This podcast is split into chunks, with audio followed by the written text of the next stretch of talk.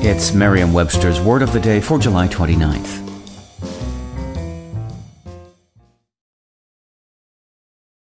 Today's word is palaver, also pronounced palaver and spelled P A L A V E R.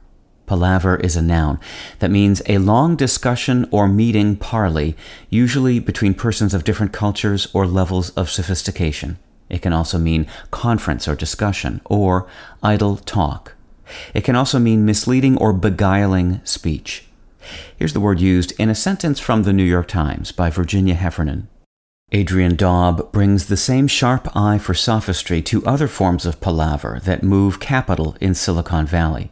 He revisits the actual thinkers appropriated by Ted bloviators, from the philosopher Marshall McLuhan to the French historian René Girard to the novelist Ayn Rand.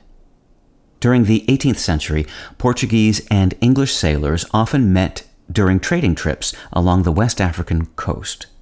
This contact prompted the English to borrow the Portuguese word palavra, which usually means speech or word, but was used by Portuguese traders with the specific meaning discussions with natives. The Portuguese word traces back to the late Latin word parabola, meaning speech or parable. With your word of the day, I'm Peter Sokolowski.